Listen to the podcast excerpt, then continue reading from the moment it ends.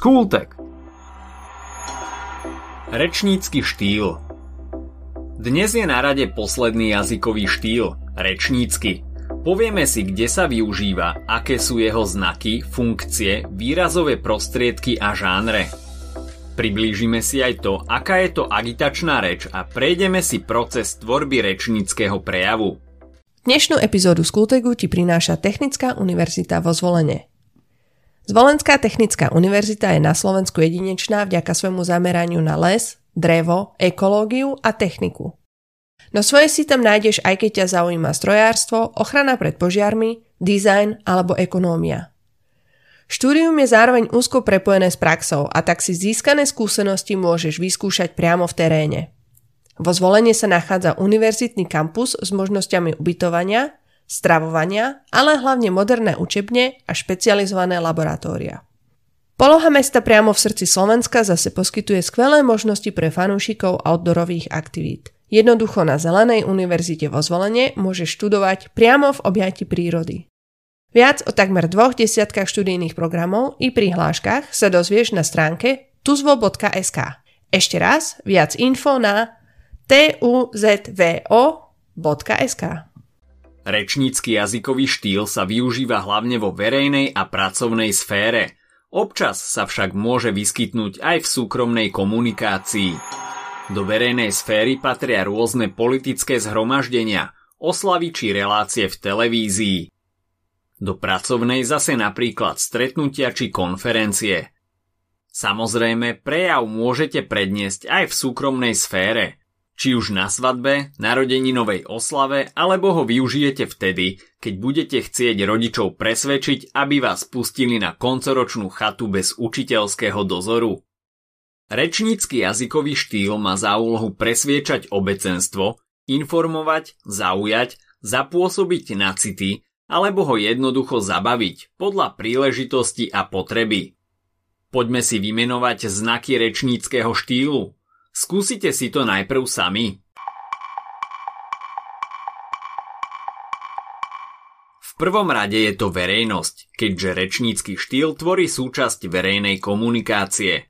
Ďalej je to ústnosť a písomnosť. Prečo písomnosť, keď je to rečnícky štýl?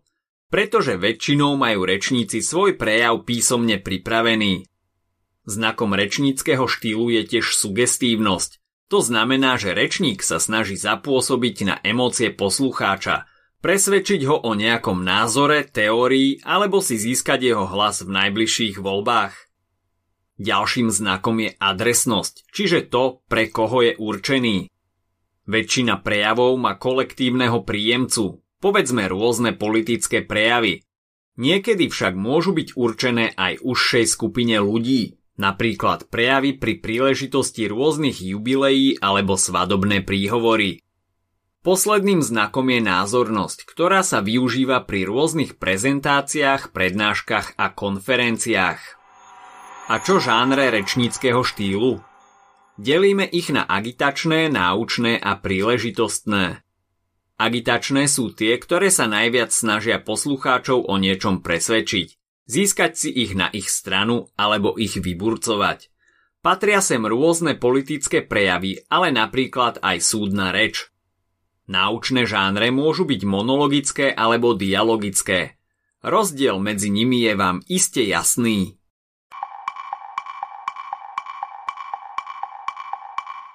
Monologický útvar je taký, pri ktorom nie je priestor na priamu okamžitú spätnú väzbu. Patria sem napríklad prednášky, prezentácie či kázne. Len skúste s nejakým kňazom viesť diskusiu počas nedelnej omše. Na druhej strane dialogické žánre umožňujú rozhovor. Prítomní môžu reagovať na to, čo bolo povedané. Patria sem napríklad diskusné, debatné a polemické príspevky, alebo napríklad aj debata po nejakej prednáške či prezentácii. A čo patrí medzi príležitostné prejavy? Všetko ostatné, či už ide o prejav vášho pripitého strýka na sestrinej svadbe, dobre myslená kázeň vašich rodičov o nebezpečenstvách alkoholu a dôležitosti štúdia, alebo prejav pani riaditeľky na začiatku a na konci školského roka. Ide teda o rôzne rámcové prejavy, informačné prejavy, slávnostné a súkromné prejavy. Ideme ďalej. Na rade sú výrazové prostriedky, ktoré rečnícky štýl využíva. V prvom rade sú to verbálne jazykové prostriedky, teda zvukové. Melódia reči, pauzy na správnych miestach, tempo či dôraz. Ďalej trópy a figúry. Pripomeňme si, aký je medzi nimi rozdiel. Trópy sú umelecké prostriedky založené na význame, ako napríklad metafory, metonymie či prirovnania. Figúry sú napríklad rôzne opakovania, či už na začiatku alebo na konci vied, ako anafora či pleonazmus. Patria sem aj rôzne ďalšie odchýlky od bežného vyjadrovania, napríklad elipsa, čiže vynechanie, inverzia, klimax, antiklimax ale aj rečnícke zvolania či otázky. V rečníckom štýle sa často používajú aj rôzne knižné slova a termíny. A, bohužiaľ, časom sa nám tu udomácnili aj rôzne klišeovité frázy, ktorým je dobré sa vyvarovať. Rovnako dôležité ako verbálne výrazové prostriedky sú však aj tie neverbálne. Ľudia vás totiž väčšinou aj vidia. Takže to, aký na nich urobíte dojem, zaváži takmer toľko, ako obsah vášho prejavu. To, ako ste oblečení, ako sa pohybujete, výraz tváre, gestika, mimika, sila hlasu, reč tela vo všeobecnosti. Toto všetko na ľudí nejako pôsobí a dá sa to využiť vo váš prospech. Tak na to pamätajte, keď budete v budúcnosti niečo prezentovať – Vyvarujte sa slovných barličiek, medzi ktoré patria napríklad slova akože, hm, proste. Nepokašliavajte, snažte sa ovládať rôzne nervózne gestá, ako napríklad hranie sa s vlasmi, dotýkanie sa tváre či prepletanie prstov. A udržiavajte kontakt s publikom, nebúchajte rukou po stole a snažte sa neopluť spolužiakov v prvom rade.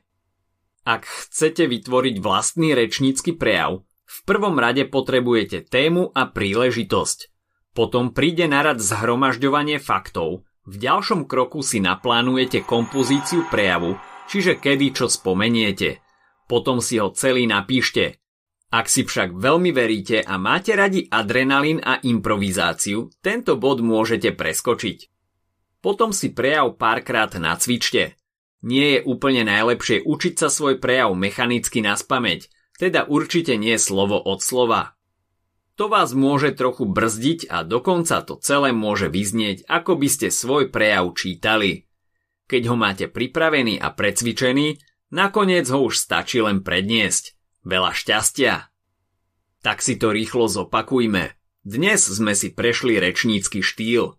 Využíva sa najmä vo verejnej sfére a medzi jeho znaky patrí verejnosť, ústnosť, písomnosť, sugestívnosť, adresnosť a názornosť. Žánre rečníckého štýlu delíme na agitačné, náučné a príležitostné. Verbálne prostriedky, ktoré používa, sú napríklad rôzne trópy a figúry, zvukové prostriedky, ale dôležité sú aj neverbálne prostriedky, čiže napríklad aj to, ako ste oblečení a ako sa pohybujete. Ak sa ti dnešný podcast páčil, nezabudni si vypočuť aj ďalšie epizódy z Kultegu alebo našej série Hashtag čitateľský denník. V nej sme spracovali tri desiatky diel, ktoré by si mal poznať.